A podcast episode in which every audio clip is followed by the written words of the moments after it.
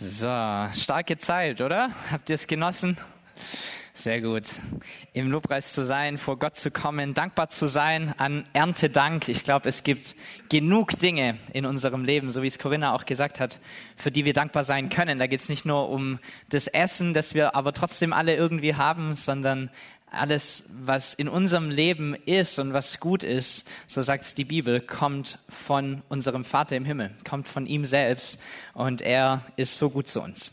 So, ich als Dominik, ich darf heute zu euch predigen, diese letzte Predigt in der Predigtserie, Geh nicht mehr zur Kirche, der letzte Teil. Nächste Woche starten wir schon die nächste Serie übrigens, die wird auch sehr gut. Äh, kleine Einladung und Vormerkung für euch, aber heute dieser letzte Teil. Ich habe euch ein Bild mitgebracht von einem Mann, dieser Mann heißt Reinhard Bonke. Wer kennt ihn?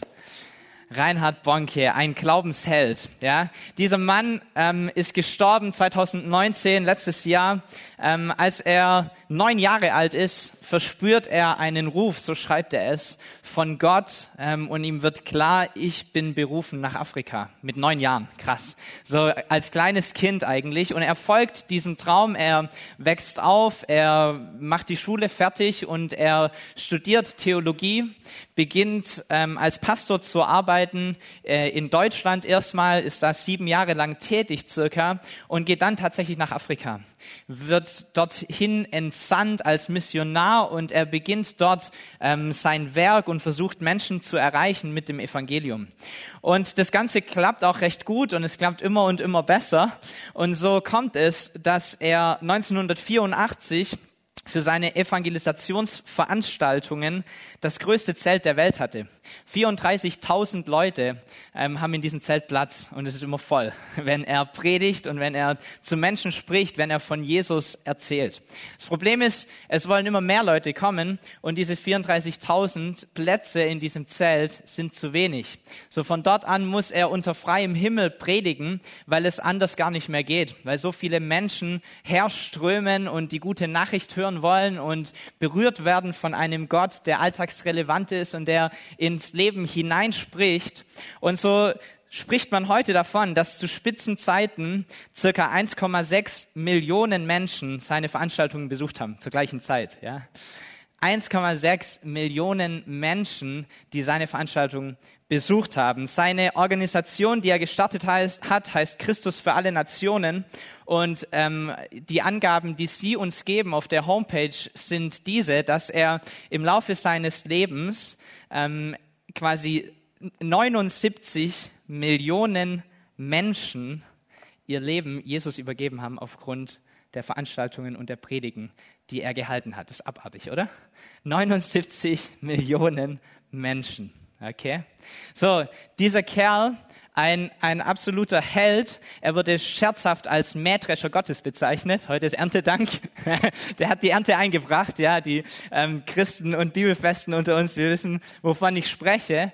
Und er hat wirklich etwas verändert. Es gibt auch Kritiker und so weiter. Man muss schauen, was passiert mit den Leuten, nachdem sie ihr Leben Jesus übergeben haben. Da muss alles Mögliche dann stattfinden danach, aber er hat definitiv etwas bewirkt, oder? So 79 Millionen Menschen, die ihr Leben Jesus gegeben haben aufgrund von ihm und seinem Worten und seinem Werk. Und ich glaube, es gibt so ein paar Glaubenshelden, es gibt so ein paar große Personen, es gibt Pastoren, es gibt Männer, Frauen, Leute, die gut reden können, die ähm, irgendwie Einfluss gewinnen, die groß werden und die ähm, einfach viel, viele, viele Menschen begeistern und auf eine gute Art und Weise beeinflussen, sie näher hinbringen zu Jesus. Und ich glaube, das hat so ein bisschen dazu geführt, dass wir in der westlichen Welt so ein bisschen verdrehtes Bild davon bekommen haben, wer denn eigentlich verantwortlich ist, das Evangelium zu verbreiten. Wer denn eigentlich verantwortlich ist, diese gute Nachricht in die Welt rauszubringen, dass es nämlich einen Gott gibt. Und dass es einen Gott gibt, der dich kennt und der dich liebt und der dich sieht und der gerne in Beziehung mit dir leben möchte. So, ich glaube, dass wir als als Kirche uns da so ein bisschen zurückgenommen haben und die Verantwortung so auf ein paar wenige Schultern lieber abgeben. Wisst ihr, hier in der Gemeinde, wir haben die Schatzsuche, das ist ja super. Die gehen ja raus, da wir einen Haken dran machen. Das machen wir. Wir sind in der Welt und wir erzählen Menschen von diesem Gott. Es gibt die Elke, die immer wieder rausgeht und die verteilt Bibeln an Leute und sie ist unterwegs und sie hat verschiedene Einsätze, geht zu Truckern, die auf irgendwelchen Parkplätzen stehen und spricht mit ihnen und gibt ihnen Bibeln. Das ist wunderbar. So wir als Kirche tun das ja. Und wir haben uns dahin entwickelt, dass wir als Gemeinde ganz, ganz oft es den paar wenigen überlassen, so wie Reinhard Bonke, der dann 79 Millionen erreicht und der Rest von uns, hey, wir beten und wir unterstützen dich. Und wenn du was brauchst, hey, dann sag Bescheid. Ja, dann, dann, dann bete ich aber richtig für dich. Ja, von meinem Wohnzimmer aus, wo es gemütlich ist und wo es komfortabel ist. Und ihr dürft ruhig das machen, was Gott euch aufs Herz legt. So in Epheser 4 lesen wir eine, eine bekannte Stelle, Vers 11 und 12. Da spricht die Bibel von einem sogenannten fünffältigen Dienst. So eine, eine Sache von verschiedenen Gaben, die Gott seiner Gemeinde anvertraut. Da steht, er hat die einen zu Aposteln gemacht, andere zu Propheten, andere zu Evangelisten, wieder andere zu Hirten und Lehrern der Gemeinde. Und jetzt das Interessante, deren Aufgabe ist es, nicht die Aufgaben alle selber zu erledigen und äh, damit einen Haken zu setzen an Evangelisation und dem Rest, sondern die Aufgabe ist es eigentlich, die Glaubenden zum Dienst bereit zu machen, damit die Gemeinde, jeder einzelne von uns, der Leib von Christus aufgebaut wird. So, es funktioniert nicht so, dass wir einen Evangelisten anstellen, der dann alles macht, der die Schatzsuche leitet und sonst irgendwas tut, sondern eigentlich geht es darum, dass wir, jeder einzelne von uns, Kirche wird. Dass jeder einzelne von uns diesen Auftrag lebt und ihn weitergibt und ausgerüstet wird, um genau das zu tun. So, geh nicht mehr zur Kirche, sondern sei die Kirche geh nicht mehr zur Kirche, sondern du bist die Kirche und du trägst sie in dir. Matthäus 28, Vers 18 bis 20, viele von uns kennen ihn wahrscheinlich auswendig, diese zwei Verse, ähm, diese letzten Verse Jesu, eine der letzten Dinge, die er gesagt hat zu seinen Jüngern. Das sagt er, mir ist alle Macht im Himmel und auf der Erde gegeben. Darum geht zu allen Völkern und macht die Menschen zu meinen Jüngern. Tauft sie auf den Namen des Vaters und des Sohnes und des Heiligen Geistes und lehrt sie alles zu befolgen, was ich euch geboten habe. So, Jesus stirbt und er steht wieder auf von den Toten und er begegnet seinen Nachfolgern und es ist so mit das Letzte, was er ihnen auf den Weg gibt. Es war nichts, was uninteressant ist, nichts, was ihm nicht wichtig wäre, sondern das hat Präsenz und das ist wichtig. Das sind die letzten Worte, die er wählt und er sagt das hier. So, er spricht nicht, schaut, dass ihr einen habt, der gut predigen kann und der soll das bitte machen. Der Rest von euch fastet und betet, das ist gut sondern er spricht diesen Satz und dieser Satz gilt nicht für ein paar Menschen, sondern er gilt für jeden von uns. So, das ist nicht optional, das ist nicht, wenn du noch Zeit hast, das ist nicht, wenn es dir irgendwie reinläuft, sondern es ist eine ganz klare Aussage von einem auferstandenen Jesus, geht in alle Welt und macht es. Und ich mag diesen, diesen Vers, ich mag dieses Wort gehen. Geht, tut es. Und ich glaube, wir gehen alle jeden Tag irgendwo hin, oder?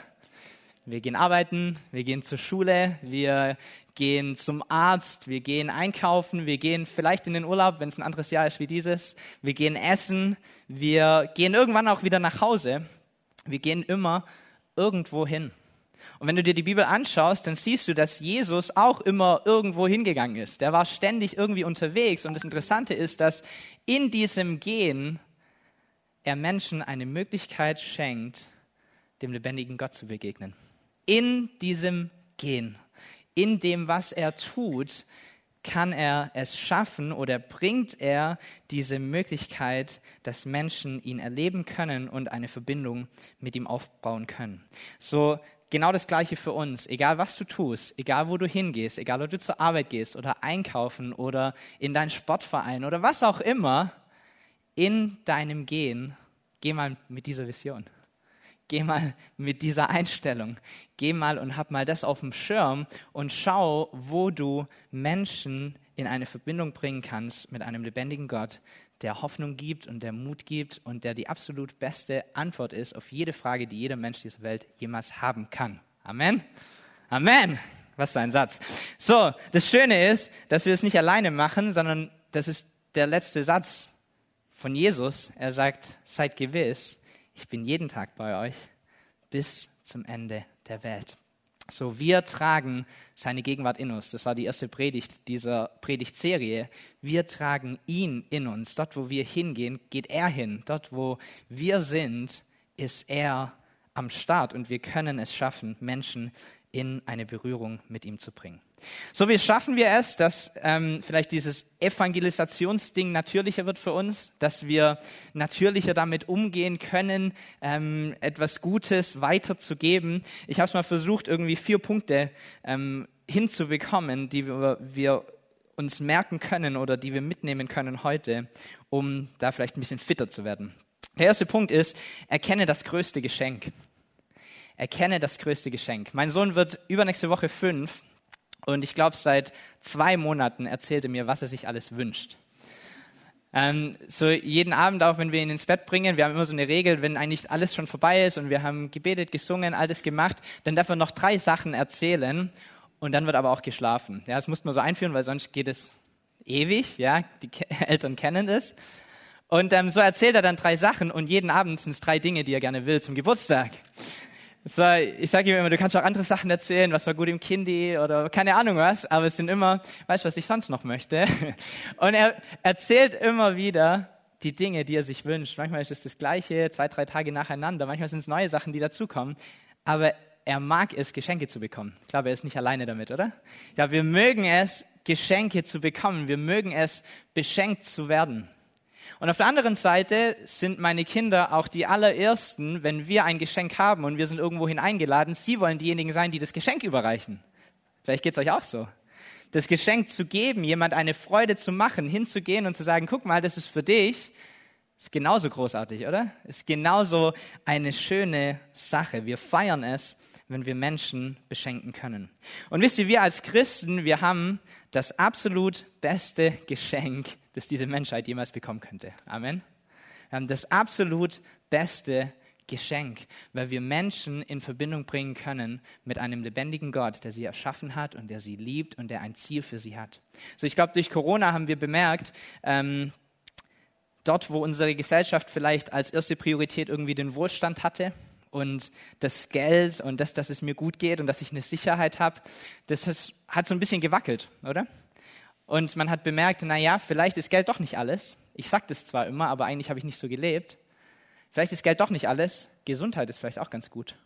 Und man bemerkt, auf einmal gibt es da andere Dimensionen, andere Dinge, die vielleicht nochmal einen höheren Stellenwert haben. Und auf einmal war Gesundheit so ein hohes Gut irgendwie. Langsam gehen wir wieder zurück zum Geld. Corona erholt sich ein bisschen. Ja, wir schauen, wie wir zurechtkommen. Und da kommt Kurzarbeit und eine wirtschaftliche Rezession und eine ganze Sache. Aber wisst ihr was? Wir haben etwas gelernt oder was ich daraus gelernt habe, ist, setze deine Hoffnung nicht auf irgendwas, was vergeht. Setz deine Hoffnung nicht auf irgendetwas, das dir genommen werden kann. Eigentlich brauchen Menschen etwas, an dem sie sich festhalten können, das nicht wankt, das nicht veränderbar ist, das nicht weggeht, nur weil eine Krise kommt. Und wir haben genau das. Wir haben eine Hoffnung, die über das Leben hinausgeht. Wir haben einen Gott, der selbst den Tod besiegt haben, hat. Wir haben einen Schöpfer, mit dem wir Menschen in Verbindung bringen können, einen guten Vater, der uns den Leistungsdruck irgendwie nimmt, der uns an einen Ort bringt, wo wir einfach sein können, wo wir nicht etwas tun müssen dafür, dass wir irgendeine eine Wertschätzung bekommen, sondern wo es genug ist, einfach Kind zu sein, geliebt zu werden. Wie großartig ist das? Das ist das beste Geschenk, das wir jemand geben können, oder? Das ist das absolut beste Geschenk, das wir jemand geben können. Und ich glaube, als Menschen, die Jesus kennen, oder auch selbst wenn du ihn noch nicht kennst, oder wenn du ihn gerade so am Kennenlernen bist, egal wo du stehst in deinem Leben, hey, die Welt sehnt sich nach etwas, das über ihr Leben hinausgeht. Die Welt sehnt sich nach Ewigkeit, die Welt sehnt sich nach Beständigkeit. Und selbst wenn du dich nicht entschieden hast, aber du bist gerade so auf dem Weg und du sagst, na ja, Gott, da könnte vielleicht schon was dran sein, auch du kannst Menschen einen Schritt näher zu Gott hinbringen. Und du kannst sagen, Mensch, was mir gerade im Kopf rumgeht, ist folgendes. Es kann doch nicht alles sein, diese 90 Jahre auf dieser Erde. Hast du schon mal darüber nachgedacht? Und du kannst auch damit einen Unterschied machen im Leben von anderen Menschen. So genau darum geht's. Wir sind alle an verschiedenen Orten. Wir sind vielleicht schon Jahrzehnte mit Jesus unterwegs. Vielleicht sind wir gerade am Kennenlernen. Vielleicht kennen wir ihn noch nicht mal. Und genauso geht's auch anderen Menschen. Aber worum es geht, ist, Menschen einen Schritt näher zu ihm hinzubekommen. Einen Schritt näher an Gott hinzubekommen, ihn dorthin zu lenken, den Fokuspunkt auf ihn zu setzen. Und es passiert durch Helfen, durch Zuhören, durch Reden, durch Gespräche, durch Gebet, durch Hilfe anbieten, egal durch was. So viele Dinge, die wir tun können, um genau das zu tun, um Gott zu zeigen und um Menschen zu dorthin zu bringen, dass sie einen Schritt auf ihn zugehen. Der zweite Punkt heißt, lebe in drei Dimensionen. Matthäus 5, Vers 13 sagt, ihr seid das Salz der Erde. Wer jedoch das Salz seine Kraft verliert, womit soll man sie ihm wiedergeben? Es taugt zu nichts anderem mehr, als weggeworfen und von den Leuten zertreten zu werden. So, ich mag diesen Vers und ich glaube, was wir sein sollen für Gott ist, dass wir seinen Geschmack, sein Aroma auf diese Erde bringen. Das ist die Aufgabe von uns, dass wir, egal wo wir hingehen, ihn bringen. Sein Aroma, sein Geschmack. Nicht immer spektakulär, nicht immer übernatürlich, aber unser Leben sollte voll sein von ihm, sodass, wenn wir irgendwo unterwegs sind, er durchkommt durch uns. Und wie funktioniert das? Das erste ist Freundschaften entwickeln. Das ist die erste Dimension. Also ich glaube, je näher, länger du Christ bist, umso leichter ist es, nur mit Christen befreundet zu sein. Umso leichter ist es, nur in Gemeinde zu sein. Darüber habe ich letzte Woche gepredigt. Das ist auch wichtig, ja, das zu haben. Aber es ist extremst wichtig, dass wir Menschen kennen, die Jesus noch nicht kennen oder die Gott noch nicht nachfolgen oder die dieses Geschenk noch nicht erlebt haben. Und dabei geht es nicht darum, dass wir irgendetwas überstülpen müssen. Es ist mir ganz wichtig, dass das rauskommt heute. Es geht nicht darum, dass wir versuchen, unsere Denkweise auf alle anderen irgendwie über, zu übertragen, sondern es geht darum, dass wir etwas Großartiges erlebt haben und dass wir das beste Geschenk der Welt haben und dass wir wollen, dass andere genau das auch erleben dass wir wissen, dass es auch andere Menschen gibt, die zerbrochen sind, die Probleme haben, die Schmerzen haben, die traurig sind und die einen Gott brauchen, der genau das aufnimmt und der sie verändert. So ist es wichtig, dass wir Freundschaften haben mit Menschen in unserem Umkreis. Vielleicht hast du zig Leute in deinem Freundeskreis, die Jesus noch nicht kennen. Vielleicht musst du aber auch ganz gezielt in solche Beziehungen investieren. Mal deinen Nachbar fragen, wie er heißt zum Beispiel oder was er denn eigentlich arbeitet oder wie seine Kinder heißen oder sonstiges. Überleg mal, ja, wie sind deine Beziehungen mit deinem Nachbar? Wie sind deine Beziehungen mit deinen Mitarbeitern in deinem Geschäft oder wo auch immer? Und denk mal drüber nach, wie kannst du in diese Beziehungen investieren, um sie zu verbessern. Das zweite ist Lebensgeschichten entdecken. So wichtig für uns, dass wir nicht immer nur erzählen, immer nur gute Ratschläge geben, die Lösung haben für jedes Problem, selbst wenn niemand uns ein Problem erzählt. Das machen wir gern, gell? Sondern einfach mal zuzuhören, nachzufragen. Hey, wie geht's dir eigentlich? Hey, wo hattest du denn eigentlich Schwierigkeiten? Was ist gerade eine Herausforderung in deinem Leben? Wo hast du eigentlich Fragen? Wo wurdest du enttäuscht? Was macht dir gerade Angst? Wo sind die Dinge, die dich gerade belasten oder die dich bewegen? Wie sieht es bei dir aus? Wie stehst du zum Glauben? Hast du Erfahrungen gemacht? Waren die gut? Waren die schlecht? Mal nachzuhaken. Wie sieht es aus im Leben von anderen Menschen? Und der dritte Punkt ist, nächste Schritte zu erahnen. Das hört sich auch wieder so ein bisschen strategisch an. Das soll es gar nicht sein.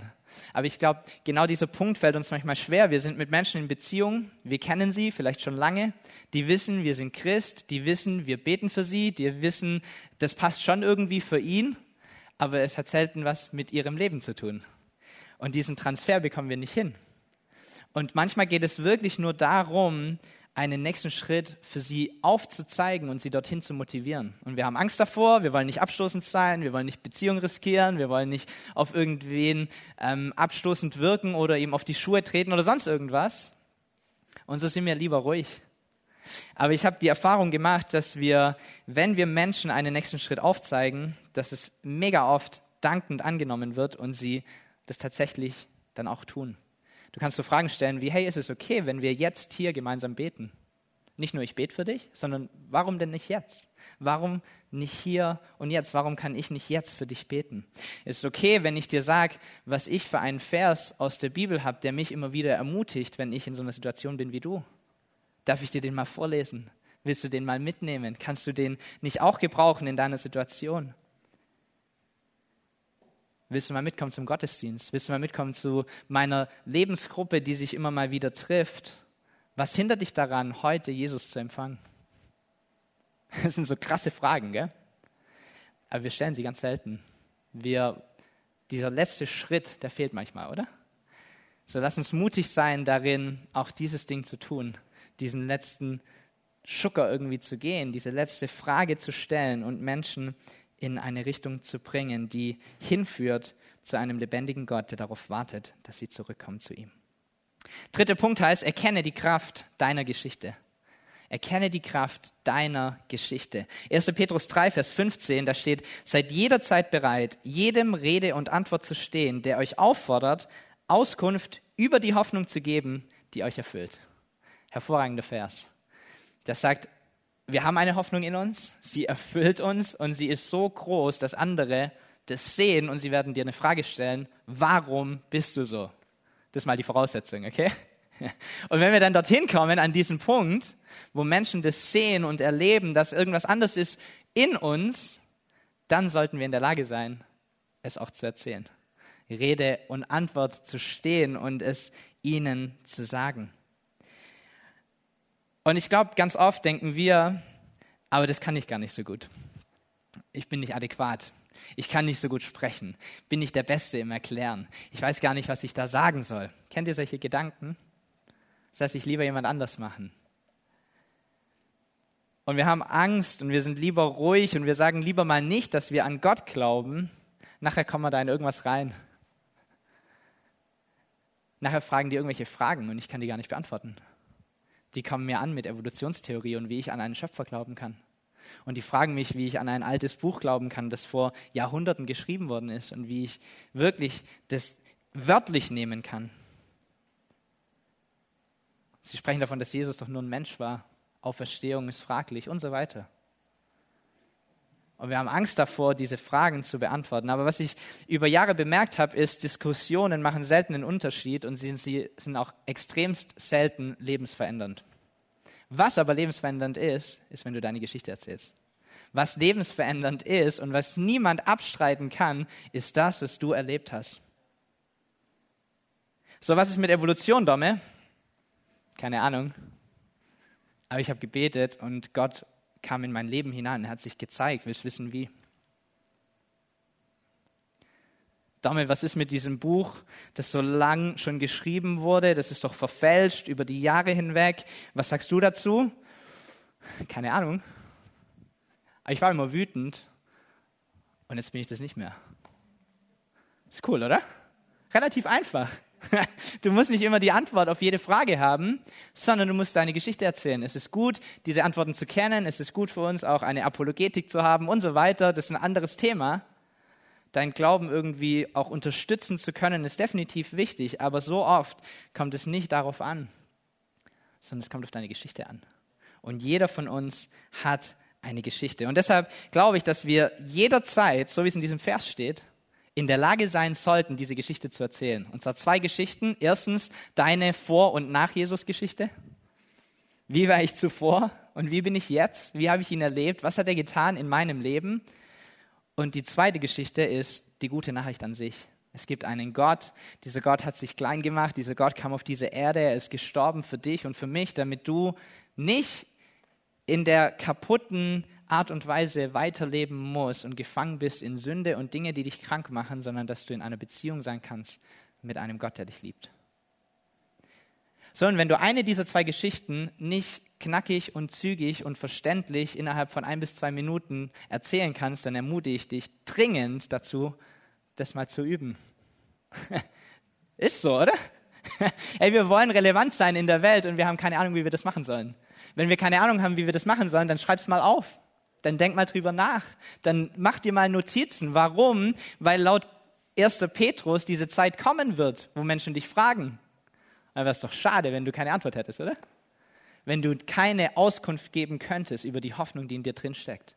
So, jeder sollte in der Lage sein, diese zwei Geschichten zu erzählen. Wenn du es noch nicht weißt, schreib es dir nachher auf. Geh nach Hause, mach dir Gedanken, schreib es auf ein Blatt Papier. Trag es mal deinem Mann vor oder sonst irgendjemand. Keine Ahnung. Übt es mal, damit wir bereit sind, genau das zu tun. Und der vierte Punkt, lebe mit Vision. 1. Kolosse 4, Vers 5 bis 6. Verhaltet euch klug im Umgang mit denen, die nicht zur Gemeinde gehören. Wenn sich euch eine Gelegenheit bietet, euren Glauben zu bezeugen, dann macht davon Gebrauch. Eure Worte sollen immer freundlich und mit dem Salz der Weisheit gewürzt sein. Dann werdet ihr es auch verstehen, jedem, der mit euch redet, eine angemessene Antwort zu geben. So, es gibt einen, einen Mann namens Franziskus von Assisi, der hat mal gesagt, verkünde das Evangelium und wenn nötig, gebrauche Worte dazu. So, mit allem, was du bist, dein gesamtes Leben soll das Evangelium widerspiegeln. Nicht nur deine Worte, die sind auch wichtig, sondern die Art, wie du dein Leben führst, was deine Prioritäten sind. Und ich glaube, wenn wir uns das bewusst machen, dass wir jeden Tag einen Unterschied machen können, dass wir jeden Tag Menschen hinbringen können, einen Schritt näher zu Gott, dann werden wir unser Leben auch anders gestalten. Dann werden wir auch einen anderen Fokus haben für unseren Alltag. Und diese Vision, die sollte uns begeistern, sie sollte uns antreiben, weil oftmals ist es gar nicht so kompliziert, wie wir denken. Manchmal ist es ein Schritt, den wir auf eine Person zumachen. Manchmal ist es ein Hallo, ich habe dich wahrgenommen. Manchmal ist es zu jemand hinzugehen, der traurig aussieht und zu sagt, was ist denn los? Warum bist du traurig? Ich kenne dich zwar nicht, aber irgendwie stimmt hier gerade was nicht. Es sind Kleinigkeiten, die wir tun können. Ich war gestern auf dem Reitplatz und da war ein ähm, Tag der offenen Tür. Habe ich äh, eine Frau gesehen, die wir so vom, also eine Bekannte ist, mehr aber auch nicht. Und sie war da mit ihren zwei Kiddies, hat dazu geschaut, wie die, das Ponyreiten da stattfindet. Und ich gesagt, ja, cool, schön, dass ihr auch da seid. Und wart ihr schon reiten? Und sagt sie, nee, ich wusste gar nicht, dass das ist. Wir sind einfach hier reingestolpert, wollten zu den Pferden, zu hier Ponyreiten. Natürlich habe ich kein Kleingeld dabei habe ich ihr einen Zehner in die Hand gedrückt, habe gesagt, habt viel Spaß. Ist gar nicht schwer, oder? Ist gar nicht schwer, einen Unterschied zu machen. Es ist gar nicht schwer, Hoffnung zu bringen. Es ist gar nicht schwer, Menschen in seine Richtung zu bringen. Wir müssen nur unsere Augen offen haben und diesen Schritt gehen. Römer 10, Vers 14 bis 15 sagt, es geht darum, dass wir unseren Teil tun, der relativ einfach ist. Und wenn wir diesen Teil tun, dann kann Gott auch sein Teil tun. Nun ist es aber doch so, den Herrn anrufen kann man nur, wenn man an ihn glaubt. Das ist nicht deine Aufgabe. Menschen zum Glauben zu bringen, ist nicht deine Aufgabe. Kannst du nicht machen. An ihn glauben kann man aber nur, wenn man von ihm gehört hat. Da kommst du eventuell ins Spiel, aber auch das schafft Gott letztendlich vielleicht sogar ohne dich. Von ihm hören kann man aber nur, wenn jemand da ist, der die Botschaft verkündet. Wer ist es? Das ist nicht nur Reinhard Bonke, sondern das bist du. Und diese Botschaft kann nur verkündet werden, wenn jemand den Auftrag dazu bekommen hat, den hast du schon. So, wir tun unseren Teil, wir predigen, wir gehen hinaus, wir bringen eine gute Botschaft und Gott kann wirken im Leben von Menschen. Deine Aufgabe relativ simpel, Gottes Aufgabe ein bisschen schwieriger. So, ähm, mein Sohn, von dem habe ich schon erzählt, liebt gerade das Lied I Like to Move It. Kennt ihr dieses Lied? Und er tanzt immer dazu und er will es immer hören und er schreit es immer durchs Haus. Ähm, das ist ein, ein Lied von einem Film namens Madagaskar. Wer, wer hat den Film gesehen? Madagaskar? Habe ein Bild mitgebracht von diesen vier Hauptcharakteren. Ein mega geiler Film. Ähm, richtig witzig. Solltet ihr anschauen. Dieser Film handelt von einem Zoo in New York. Und in diesem Zoo leben ganz viele verschiedene Tiere und so auch diese Hauptrollen. Der, ein, der Löwe hier heißt Alex, ist der absolute Superstar in diesem Zoo, macht jeden Tag eine Show und zeigt seine Krallen und brüllt los und springt auf irgendeinen hohen Fels und zeigt richtig, dass er König des Dschungels ist, ja.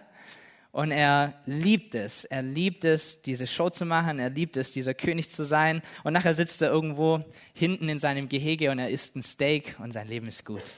Dann gibt es dieses Nilpferd, dieses Nilpferd heißt Gloria ebenfalls eine Attraktion. Die Leute kommen, sie schauen ihr zu, wie schön sie schwimmen kann. Und dann macht sie vielleicht noch so Kunststücke irgendwie im Wasser drinne. Und was Gloria mag, ist, dass sie so ein bisschen auch Wellness genießen kann in diesem Zoo. Ja, sie ist eine Attraktion, sie ist ähm, etwas, wofür Leute kommen und die Leute im Zoo behandeln sie extrem gut. Ja, sie kriegt ein bisschen, bisschen hier die Nägel gefeilt, ein bisschen hier eine Massage, ein bisschen da was Gutes getan, ein bisschen hier auf, den, auf die Schultern geklopft und so weiter. Und sie liebt es, einfach dort zu sein. Entspanntes, geregeltes, gutes Leben. Dann gibt es diese Giraffe, diese Giraffe heißt Melman, das ist ein absoluter Hypochonder. Ja, der ist immer krank, ähm, alles trifft irgendwie immer ihn, ganz, ganz schweres Leben. Und was er liebt, ist, dass in diesem Zoo eine sehr, sehr gute medizinische Versorgung herrscht. So, er liebt es, CTs zu bekommen, er liebt es, MRTs zu bekommen, er liebt es, geimpft zu werden, für was, was er gar nicht braucht. Er liebt es, irgendwelche Medikamente zu schlucken, die er gar nicht schlucken müsste. Aber es ist einfach gut zu wissen, da ist jemand da für mich, der versorgt mich, der macht, dass es mir gut geht. Und dann gibt es dieses Zebra und dieses Zebra heißt Marty. Und Marty ist das einzige dieser Tiere, das unzufrieden darüber ist, im Zoo zu sein. Das ist das einzige von diesen Vieren.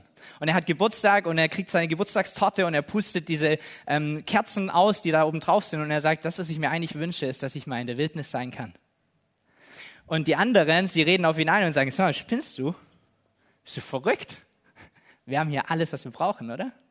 Wir haben gute medizinische Versorgung, wir haben Wellness, wir haben etwas, das uns gut tut, wir haben den absoluten Komfort. Warum sollen wir denn rausgehen in die Wildnis? Da ist es ungemütlich und da ist es nicht vorhersehbar und da ist es anstrengend und da ist es absolut nicht komfortabel. Das Ende dieses Films ist der, dass sie tatsächlich ausbrechen aus diesem Zoo, dass sie in die Wildnis kommen und nach und nach bemerkt jedes einzelne Tier, hey, eigentlich wurde ich genau dafür geschaffen. Eigentlich ist das genau der Ort, wo ich sein soll. Und wisst ihr, ich erkenne extremst viele Parallelen zu unserer modernen Kirche. Oder? Hey, wir lieben diesen Komfort.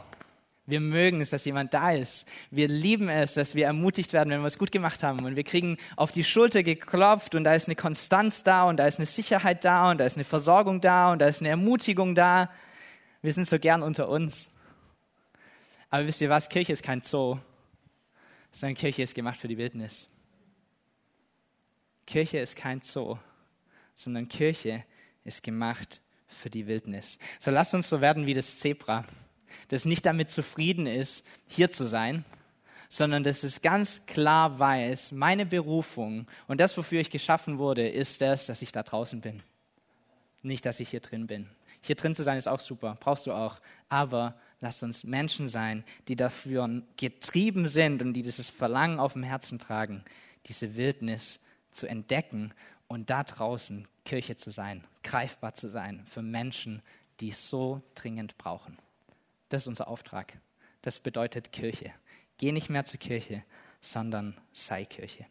So, ich habe ein Zeugnis, ähm, das wir gerne teilen würden. Esther, du darfst gerne nach vorne kommen ähm, habe Esther eingeladen, zu uns zu sprechen. Sie hat mir eine Geschichte erzählt vor kurzem und ich habe gedacht, genau darum geht's. Es sind kleine Dinge, die wir tun, die einen Unterschied machen können im Leben von anderen Menschen. Esther, vielen Dank, dass du da bist und dass du das tust.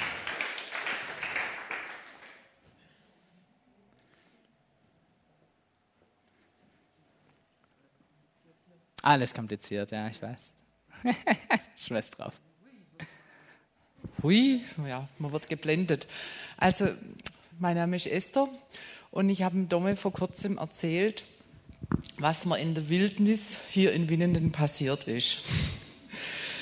ähm, ich habe mit meiner normalen Wochenliste war ich unterwegs, um meine Erledigungen zu machen. Und mein ursprünglicher Plan wäre gewesen, zum Abschluss mir einen Kaffee zu holen und mich in die Sonne zu setzen und den Sommer zu genießen. Und ziemlich am Anfang von der Marktstraße auf der Höhe vom Chibo steht eine Bank im Schatten, ist leer und eine Stimme sagt zu mir, du holst dir jetzt sofort einen Kaffee. Und ich habe gedacht, äh, ich will jetzt eigentlich gar nicht. Aber okay, irgendwie habe ich das Gefühl, es muss sein. Während der Kaffee durchläuft, kommen drei Menschen, setzen sich auf die Bank und dann sage ich innerlich. Gott, also so, erstens, ich wollte keine Bank im Schatten und zweitens, äh, jetzt ist die auch noch belegt. Jetzt bin ich aber echt mal gespannt, was du mit mir und meinem Kaffee hier machst. Ähm, bin weitergegangen, die nächste freie Bank war einige Zeit, einige Schritte weiter weg, in der Sonne. Sitz hin, grins innerlich und denke, jetzt bin ich aber echt mal gespannt, was hier passiert. Hm. Eins, zwei, drei, eine ältere Frau setzt sich zu mir, fängt auch sofort zu reden an, ihre Füße machen nimmer mit und dies und jenes.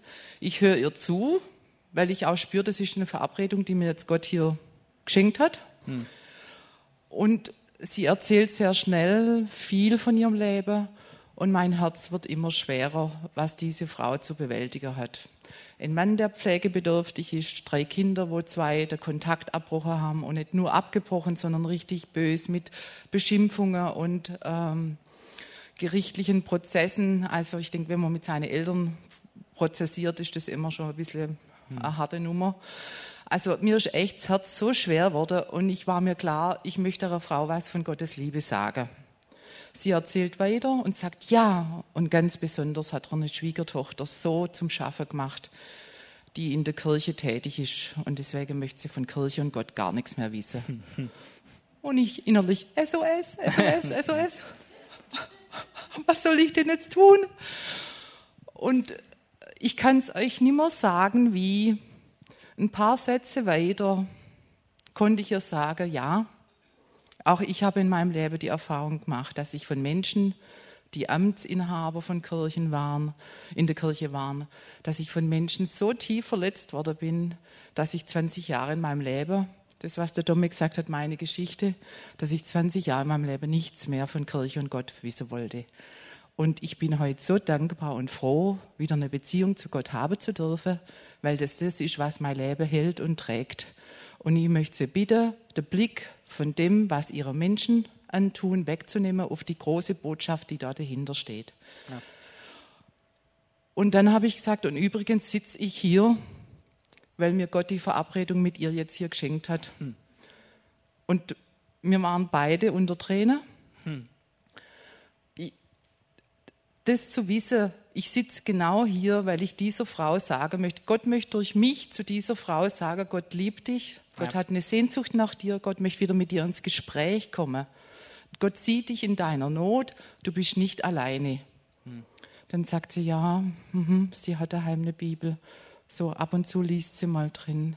Und wie gesagt, wir haben miteinander betet und ich bin so reich beschenkt aus dieser Erfahrung rausgegangen, dass ich gedacht habe, mein ganzes Talent war, Kaffee trinken zu können. Ganz gut, ist gut. und ich glaube, dass jeder von uns ja. in seinem Alltag ab und zu gern von Gott unterbrochen werden würde. Hm. Wir haben unsichtbare Termine in unserem Terminkalender, die er uns neu schreibt. Ja. Und die sollte man wahrnehmen und einfach mit einer leisen Stimme drauf hören. Und was ich auch erfahren habe, wo sie gesagt hat, sie will von Kirche nichts mehr wissen und ich SOS gefunkt habe, Gott steigt nicht auf der halben Fahrstrecke aus und sagt, fahr jetzt voll selber durch, sondern er schenkt ihm die Gelegenheit. Also er fängt nicht irgendwas an und lässt ihn dann auf halber Strecke im Regen stehen. Das ja. durfte ich echt erleben. Und deswegen ja, freue ich mich auch, das euch erzählen zu dürfen. Und wie gesagt, es braucht nicht viel Talent dazu. Und jeder mit seiner Geschichte ja. bekommt genau die Menschen, die er berühren kann. Ja, super. So. Danke dir.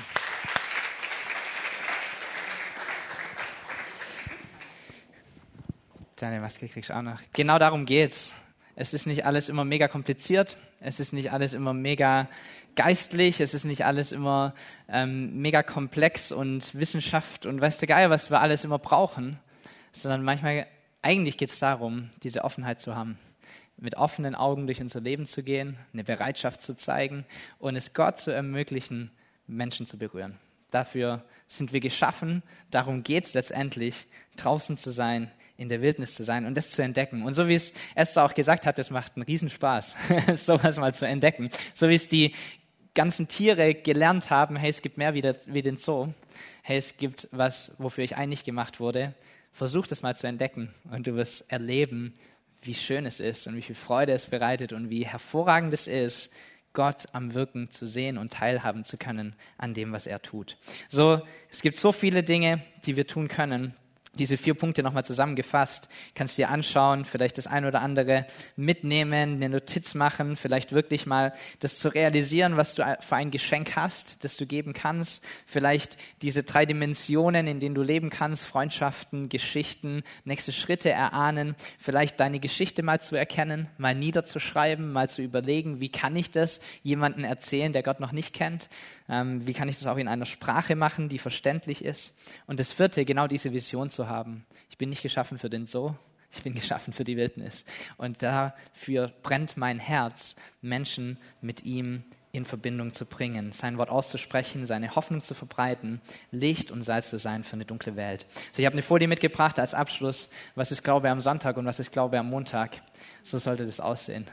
So, wir sind die Lichter dieser Welt. Wir sind diejenigen, die im Dunkeln einen Fixpunkt geben und die Orientierung geben. Und wir sind diejenigen, die Menschen hinbringen zu einem guten, guten Vater. So, lass uns gemeinsam aufstehen und lass uns dieses Lied gemeinsam singen. Wir wollen singen Good, Good Father. Ein, einen guten Vater, den wir kennengelernt haben, der uns liebt, der uns annimmt, der uns kennt und lasst es uns zu einem Lied werden, das uns motiviert und das uns antreibt, dass auch andere Menschen genau das erleben, dass sie Hoffnung bekommen, dass sie ermutigt werden, dass sie Liebe erfahren, dass sie eine, eine Vision bekommen, die über ihr Leben hinausgeht, dass sie Ewigkeitsperspektive bekommen. Genau darum soll es gehen. So, die Band nimmt uns mit rein und mach es zu deinem Gebet, dass andere Menschen durch dich zu diesem guten Vater kommen der mit offenen Armen dasteht und der darauf wartet, seine Söhne und seine Töchter wieder begrüßen zu dürfen.